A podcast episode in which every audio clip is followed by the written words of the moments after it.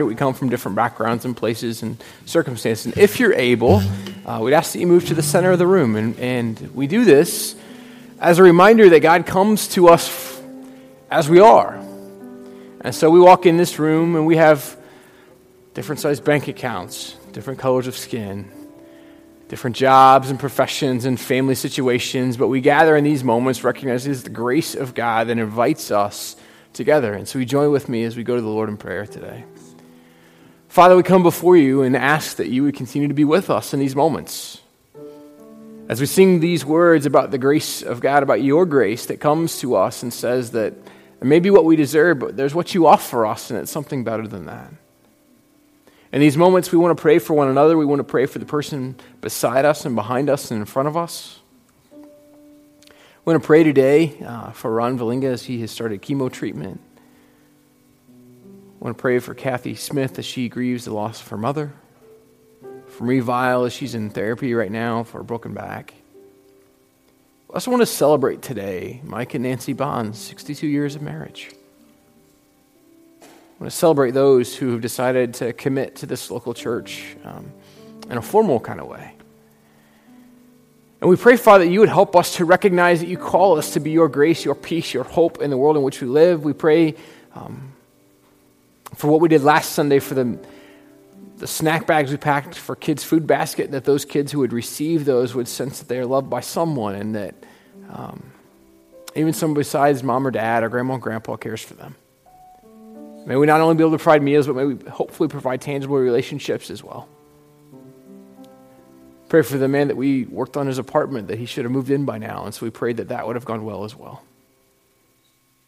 Father, we pray that we be committed in such a way that we live life as a reflection of your love, that we would recognize this idea of being created in the image of God. It's what it means to be fully human, to be people of hope, people of life. May we live in such a way that the world looks radically different because of who we are. So we pray that you'd help us to be reflections of your love in our homes, in our workplaces, in our schools, in our neighborhoods, and wherever we may go. So, Father, help us to be your people, a people of faith, hope, and love. It may be that you speak to us this morning. Maybe your words that we hear, not mine. Pray this all in your Son, Jesus' name. Amen. You may be seated.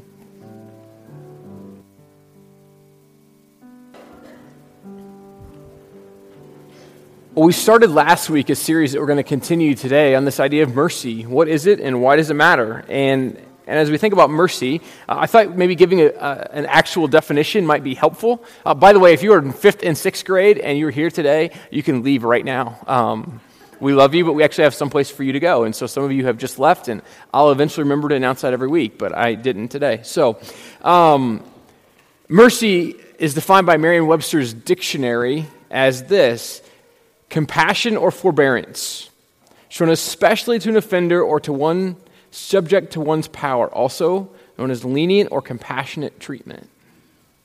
In other words, compassion shown to someone um, who you have a choice to show it. So, thinking, what does it look like to show this kind of mercy to others? And so, I was thinking, like in sports, they have the mercy rule. Maybe you've heard of that. If you're up by a lot, um, like sometimes they'll make the clock just keep going, or they'll even take time off the clock because it's embarrassing. It kind of hurts. Um, I was thinking right now that Ohio State probably wished there was a mercy rule yesterday uh, as they played Iowa. Um, for some of you Michigan fans, you appreciate that. I'm not one, but I just still appreciate the irony of all that. Um, but, but what we find is mercy is one of these things that we wonder what does it look like? And do I have to offer mercy? In fact, you'll notice in this definition of mercy that, that often you're to give compassion to someone you have power over.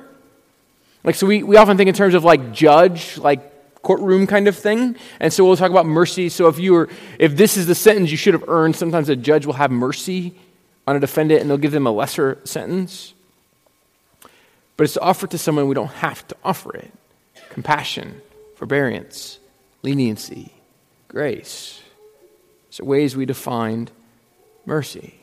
So I was trying to think about what mercy could look like in our lives. And so I thought of a couple stories in my life. I remember when I was in college, I was a 19 year old freshman, and I, I had refereed some intramural basketball stuff and like some AU basketball tournament stuff. And so I was officiating basketball on the side because they, they paid me. And so I was broke college student. I didn't like it, but they gave you money. So you'll do about anything if they'll pay you, right? Um, so I was officiating basketball for intramurals, and it was, it It was awful. And um, so just imagine officiating 18 to 22 year old guys with lots of testosterone in the gym, and they don't even know the rules. It's really fun. So, so I was officiating this game, and there was this this assistant football coach. I don't remember his name, but, but he played in murals because if you were a faculty member, you could play in murals as well. And so I, I was officiating, and he always like yell at me, and he's like, "You're terrible." And finally, one day, I just said, "You know what? I'm studying like to be a pastor, so I should be gracious to people." Right? I should not be bitter and angry. And so I went up to him before a game and I said, Hey, whatever his name is, I don't remember now. And I said, Hey, I apologize for the times maybe I've said things I shouldn't have said. And I, can we just be good? And he goes, No. So like, so, so remember I'm 19, so that this isn't going to go well. So so I said, well, I tell you what, um, what? And he goes, no, because you you stink at what you do and you don't quit, meaning you stink at officiating. I said the football team at the time was 0 and 5. So I said, well, you stink at what you do, and yet you still do it. Look at the football team's record, and um, you can imagine how well that went. Um, I had to give him a technical that game later on, so it didn't go really well for either one of us. That's not really a good example of mercy. That's a good example of your pride getting away of an apology, right? I mean, that's what that really was. But I was thinking about my first year as a youth pastor. I was 23, and we had these two, um, two kids on this trip. There were 45 of us went skiing. Went to Madison, Wisconsin, and, and we're on the way there, and, and we stopped. It's kind of, it was about a three and a half hour drive. It's not too far, but, but far enough that you had to stop for dinner on the way. We left after school, and and so we stop at this, this place where they had three options for dinner. There was a Subway, there was a Wendy's, and there was a Chinese buffet. And we said, since the buffet food's ready, if you want to go there, we don't care. You just have, you know, 25 minutes or whatever it was. So these two eighth grade boys, Lamonte and Michael, asked if they could go to the gas station next door and get gum. I said, yeah, I don't care. That's fine. I mean, I can see you. That's fine. No big deal. So they go to get gum and they come back, and I'm watching them as they come back because I'm, I'm new at this, right? I'm scared of losing a kid. I don't want that to happen. I mean, I don't want to call your mom and dad, hey, by the way, you trusted me with your child. I don't know where they are. Um, so I'm watching them as they come back, and I see that they're putting gum in their mouth and they're spraying Axe body cologne all over themselves. And like, and I and I get part of. I'm just thinking, middle school boys. They think that it covers bo right in the locker room. It doesn't. If you're a middle school boy, do not just spray cologne on it because it makes you smell worse. So these guys come out going, oh, they're going to stink. Well, when they came up, I smelled something else. They smelled like weed. Like I could smell it through the Axe cologne. It was strong. Like it's a very distinctive smell. So I was 23, not like 83. And so I looked at him and I said, guys, um, I know what you've been doing. Looked at me. Their eyes are all, oh, pupils are dilated, right? I mean, like, it's really obvious what you've been doing. And I looked at him and I said, uh, smoking weed, huh? No, we weren't. Really? So that smell I'm smelling right now, that's not what that is. No. Huh. I didn't smell it earlier, right? When I, I was talking to you earlier and I didn't smell it on you. In fact, um, like I saw you spraying on cologne as you walked over here and throwing in gum, like thinking it was going to mask it, right? I mean, that's what you're thinking. I'm, I'm, I'm not that dumb. I, I understood what you're doing. I said, I, I don't believe you. I know what you did. And they looked at me and I said, okay, hang on. I grabbed John. John was a, a, one of our youth leaders and he's a fireman. And, and so I thought, John's, John's been around lots of stuff. He'll, he'll to smell this too. And I go, John, can you smell this? He goes, I can't smell anything. like John literally couldn't smell anything. It had no, he couldn't smell the cologne. He couldn't smell, it was just nothing. And so I said, you're not helpful. Um, so I said, I tell you what, when we get to the hotel, because we're not going to stop right here because we got all these kids and, and we need to go, and I'm not going to turn around right now. So we, we get to the hotel, and I say, okay, you guys come with me. John, and there was another kid in the room. I said, We're all going to your room. Uh, John happened to be the adult in their room. And so we got to their room, and I said, Okay, dump out your stuff. Excuse me? I said, Dump out your stuff. So we searched through the stuff, and there's nothing else there. And I said, Well, see, I, I know you're really smart enough to you either swallow the rest, or you threw it away, or you use it all at the gas station. Either way, it's over, right? Still denial, right? They're not going to give in on this. I said, Tell you what, you and I both know you did it. What you've earned is me to call your parents and come pick you up. But that's not what we're going to do today. It's not what's going to happen. Because the truth is, if, since you're smoking weed, probably being at a youth event where you're going to listen to someone talk about Jesus is probably a really good idea for you. So I'm not going to send you home. I'm going to tell you to have a great time. In fact, I'm going to tell you, um, I'm going to choose to trust you the rest of this weekend. You haven't earned trust. In fact, you've earned the opposite of trust, but I'm going to choose to trust you anyway. And so the rest of the weekend, I hope you'll be great. Hope you have a great time. Hope you recognize that I trusted you. And they looked at me and they were shocked. See, because Lamonte and Michael, Lamonte was one of like 11 kids, I'm not kidding. Um, he was adopted. And so this family just kind of adopted kids all the time because they got paid to do it, right? You get how that works?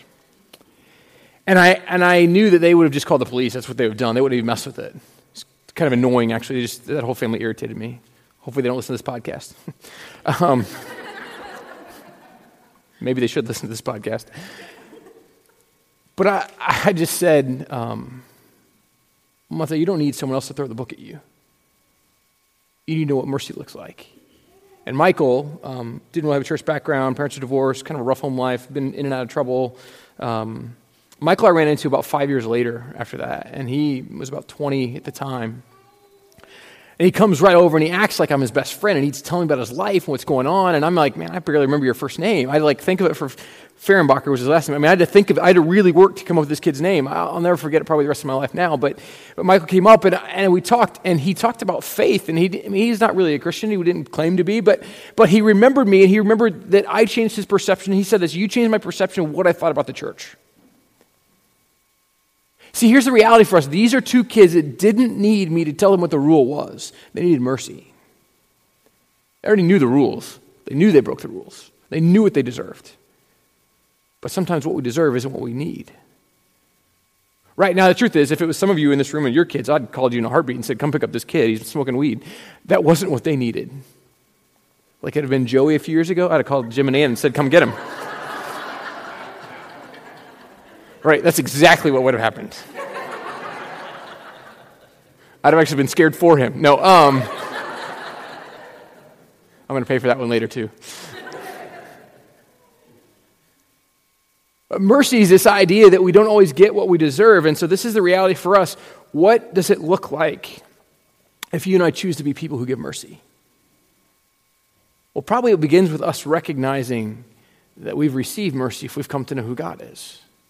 See, this is who Jesus is. He comes into our lives and he says, Hey, I want you to know who my Father is. That my Father is full of mercy, and this is who God is. That God is full of mercy. He doesn't give us what we deserve. In fact, He probably gives us the exact opposite. And so, what Jesus does is He helps us reorient our lives to a new perspective in which mercy becomes a vital part of what we have received and what we are called to give. And so, this morning, uh, we're going to read a text that at first glance may not seem like it deals with mercy, but if you bear with me, I hope it will. So, I invite you to stand as we read from Luke chapter 17, um, verse 20 to 37. I invite you to stand today because I know some of you struggle with this whole fall forward thing, like you just stay up later and are tired. Um, so this is opportunity to stretch if you need it, and that way you don't sleep for at least two more minutes. So Luke 17, verse 20 says this Once having been asked by the Pharisees when the kingdom of God would come, Jesus replied, The kingdom of God does not come with your careful observation, nor will people say, Here it is, or there it is, because the kingdom of God is within you. Then he said to his disciples, The time is coming when you will long to see one of the days of the Son of Man, but you will not see it. Men will tell you, There he is, or here he is. Do not go running off after them. For the Son of Man in his day will be like the lightning which flashes and lights up the sky from one end to the other. But first he must suffer many things and be rejected by this generation. Just as it was in the days of Noah, so also will it be in the days of the Son of Man. People were eating, drinking, marrying, and giving in marriage up to the day Noah entered the ark. Then the flood came and destroyed them all.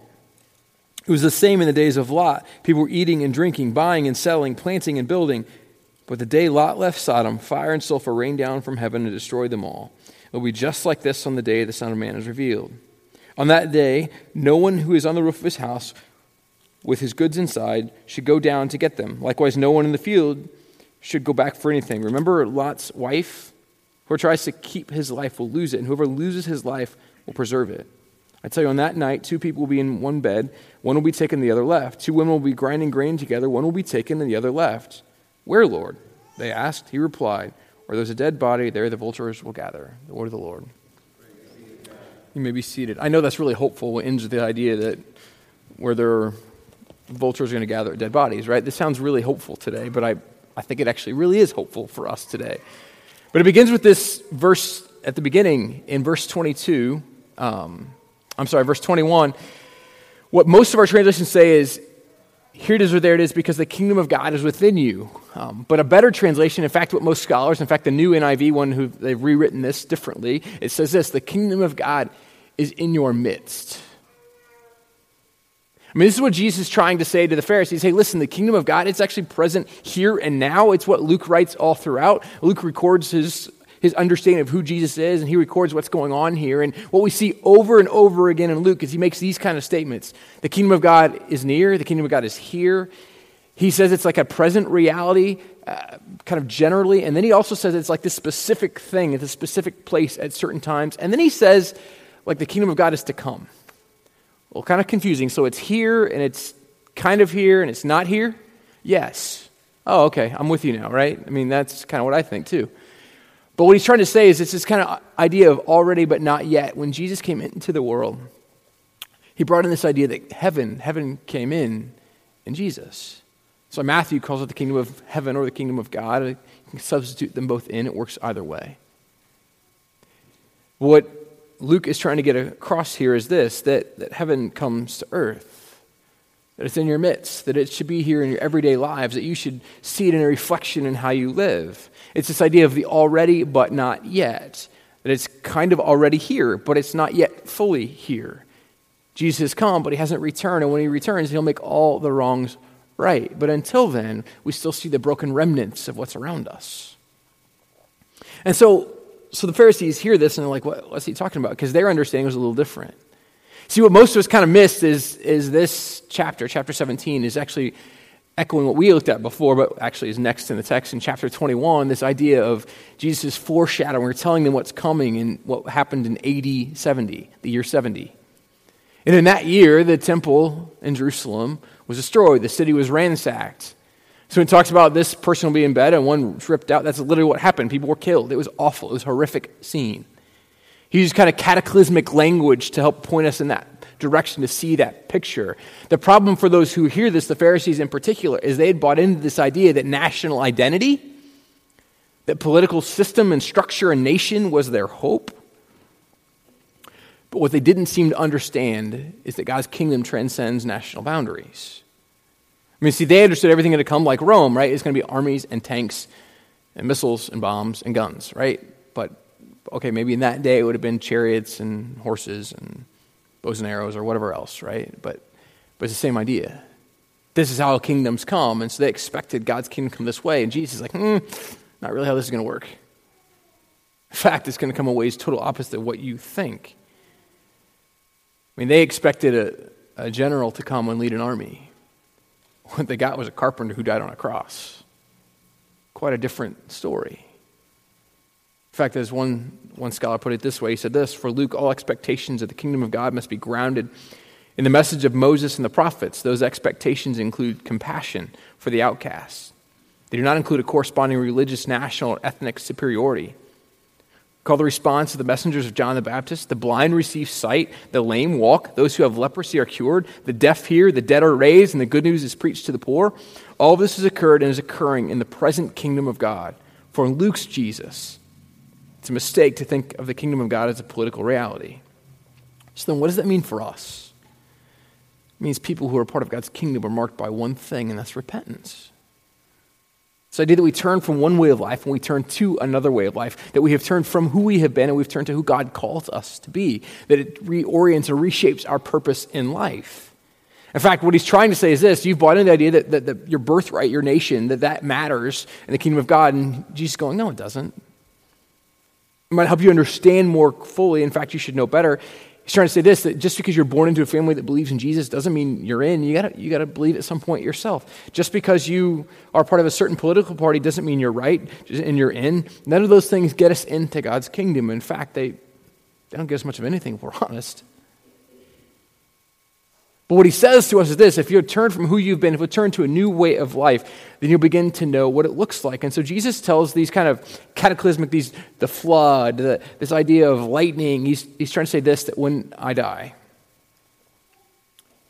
it is like one of these events that changes the very course of history. In fact, we could argue easily, any historian would tell you that Jesus' life and death, and we believe in a resurrection, it literally has changed the course of history. We count time by his life.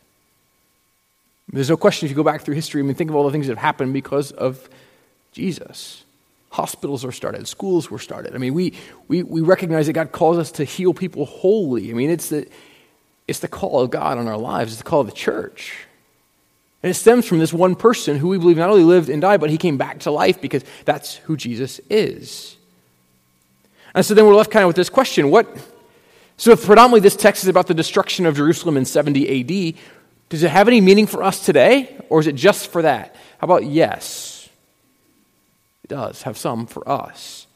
It's this we may long for God's justice, for God to make all things right, and it may happen more slowly than we'd like. We're called to endure with patience. In fact, we're called to live daily doing life as if He's not going to come for another couple thousand years, or as if He might show up tomorrow. Called to live as a faithful people in the midst of whatever is going on in the world in which we live. Let me say the question you're not left with is what does this mean for now? Like, what, what do we do? What do we do with this? What does it matter? I mean, it, well, maybe this would be helpful. Um, we're called to be people of mercy We're called to do things for people whether they deserve them or not, especially if they can't repay us.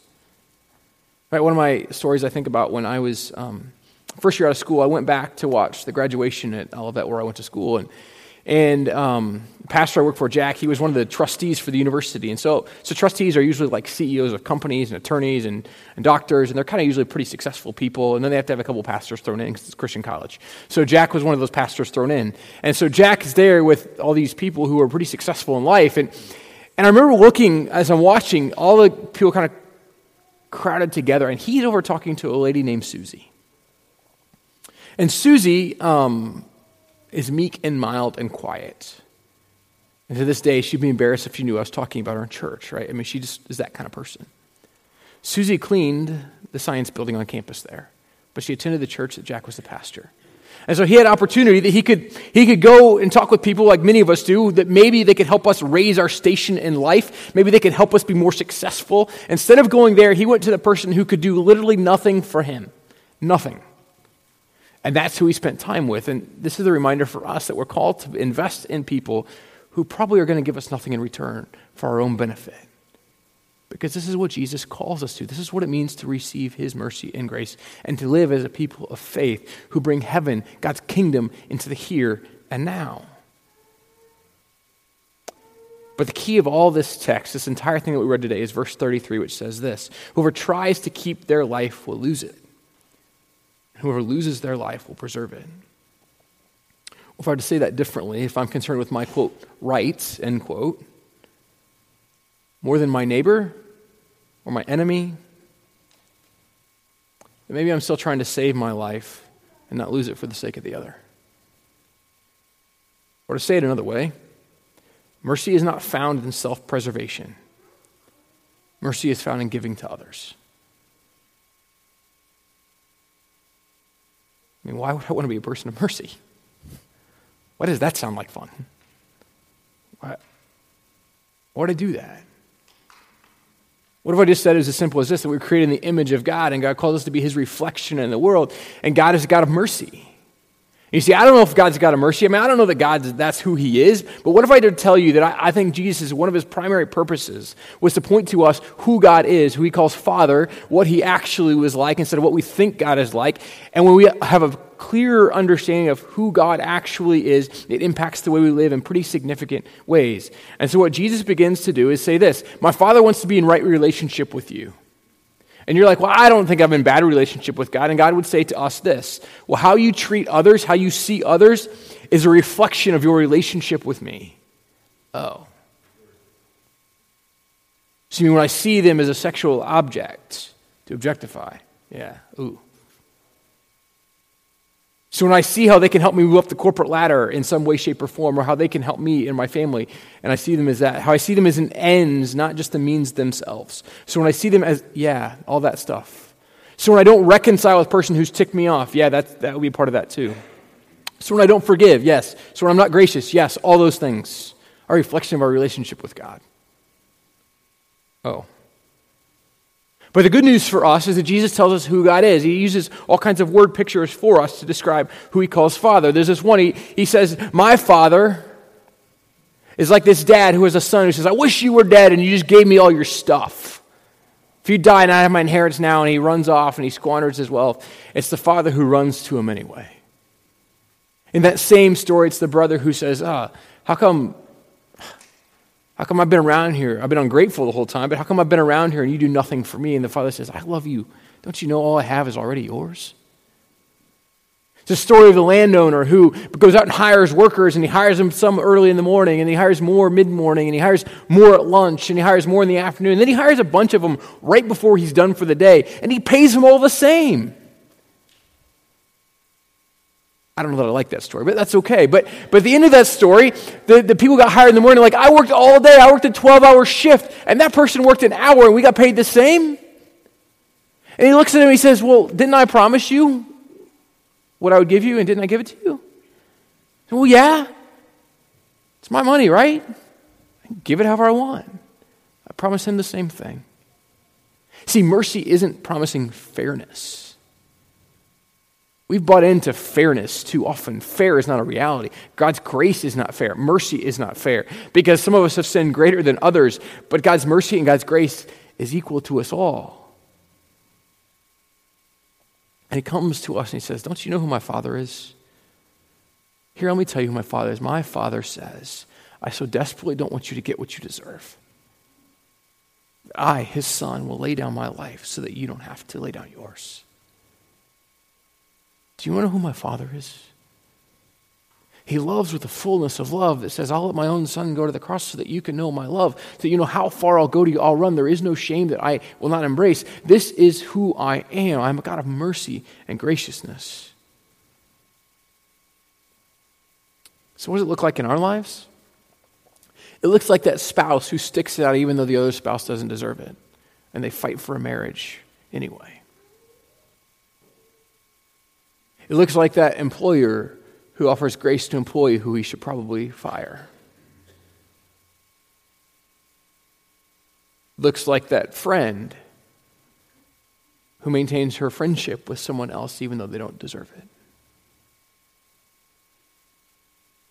It looks like that neighbor who we really don't like because their dog poops in our yard all the time and they're not very nice. It looks like us being gracious and merciful to them even though they don't deserve it. Like mercy is undeserved but it's given anyway. In fact, I want to read a story of mercy that I, I've shared before. In fact, I, I, will probably share it 50 more times because I think it's that good. So um, if you don't like it too bad, and you'll get over it because you'll hear it again. Um, scenes a courtroom trial in South Africa. A frail black woman stands slowly to her feet. She's more than 70 years old. Facing her from across the room are several white security police officers. One of them, Mr. Vanderbrick, has just been tried and found guilty in the murders of first the woman's son and then her husband. He had come to the woman's home, taken her son, shot him at point blank, and then burned the young man's body while he and his officers partied nearby. Several years later, Mr. Vanderbrick and his cohorts returned to take away her husband as well. For months, she heard nothing of his whereabouts. Then, almost two years after her husband's disappearance, Mr. Vanderbrick came back to fetch her. How vividly she remembered that night. She was taken to a riverbank where she was shown her husband, bound and beaten, but still strong in spirit, lying on a pile of wood. The last words she heard from his lips as Mr. Vanderbrick and his fellow officers poured gasoline over his body and set him aflame were, Father, forgive them. Now the woman stands in the courtroom and listens to the confessions of Mr. Vanderbrick. A member of South Africa's Truth and Reconciliation Commission turns to her and asks, so, what do you want? How should justice be done to this man who has so brutally destroyed your family? I want three things, begins the old woman calmly, but confidently. I want first to be taken to the place where my husband's body was burned so that I can gather up the dust and give his remains a decent burial. She pauses, then continues My husband and son were my only family. I want, secondly, therefore, for Mr. Vanderbrick to become my son.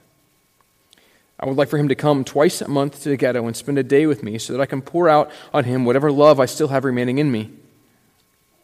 Finally, she says, I would like Mr. Vanderbrick to know I offer him my forgiveness because Jesus Christ died to forgive. This was also the wish of my husband.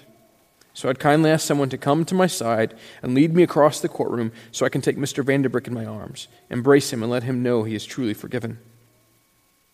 As the court assistants come to lead the elderly woman across the room, Mr. Vanderbrick faints, overwhelmed by what he has just heard.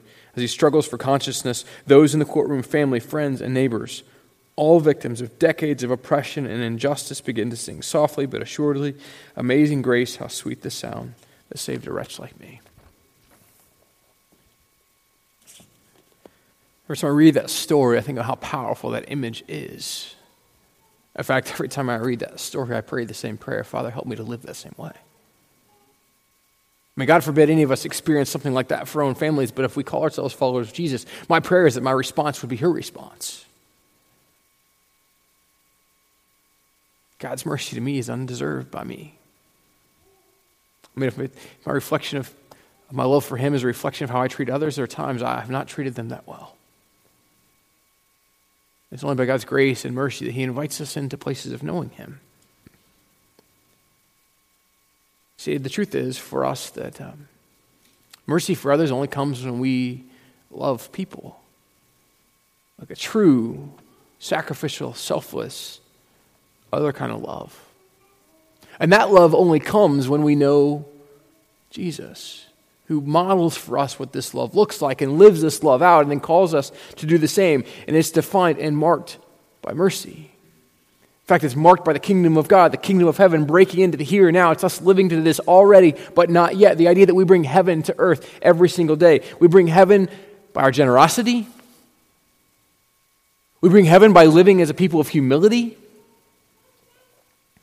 In fact, we bring heaven by what we did last Sunday, what we try to do every fifth Sunday. We try to, to serve some way in our community. So, so by our packing little meals for kids' food basket, we, have got to figure out a way to.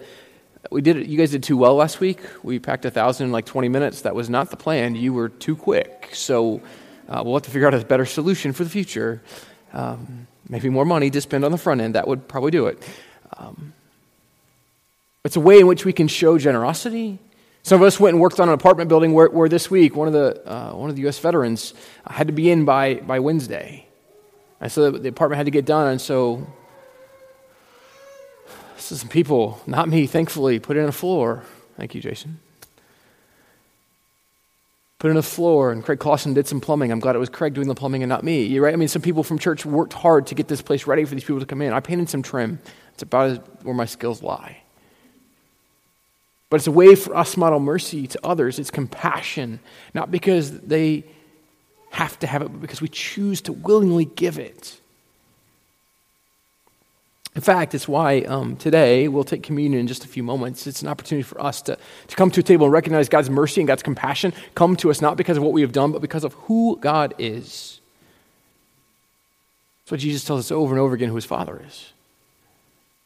It's also an opportunity this morning. We're going to do something new every time we take communion. So, once a month at the back doors as you leave, we're going to take a special offering for benevolence. And what benevolence is, is kindness. That's literally what it means kindness. So, it's an offering of kindness.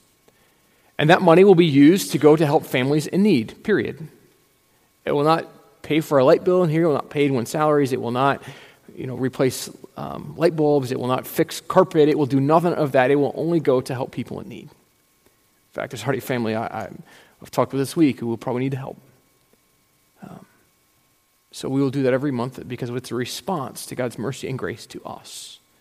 It's a reminder that we save our life by giving it. It's a reminder we find true life, hope, something worth living for, in fact, something worth dying for, when we come to know who God is and we're able to bring heaven to earth in everyday life. So this morning, um, I want to remind us that we find God's hope not when we seek self preservation, our own rights, but we find hope when we give to others in sacrificial, selfless ways. So this morning, uh, some are going to come and help with communion at this time.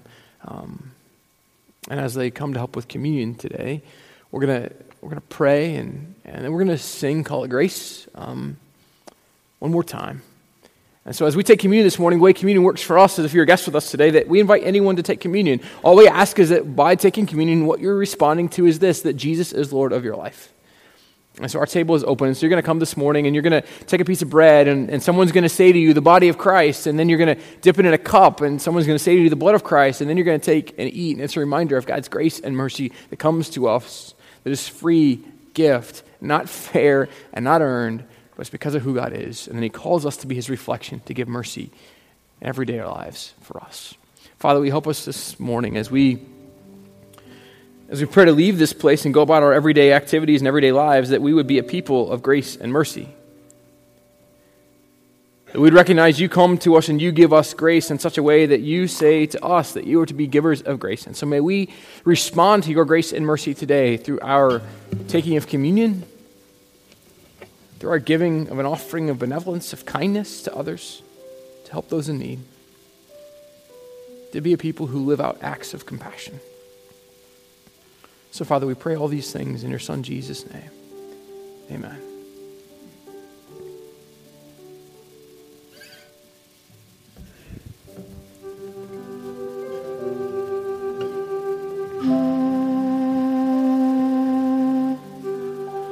I'd invite you at this time to stand from where you are and head out the middle outside aisles and to come forward and follow the row in front of you and then head back a different way than you came. And then join us as we pray.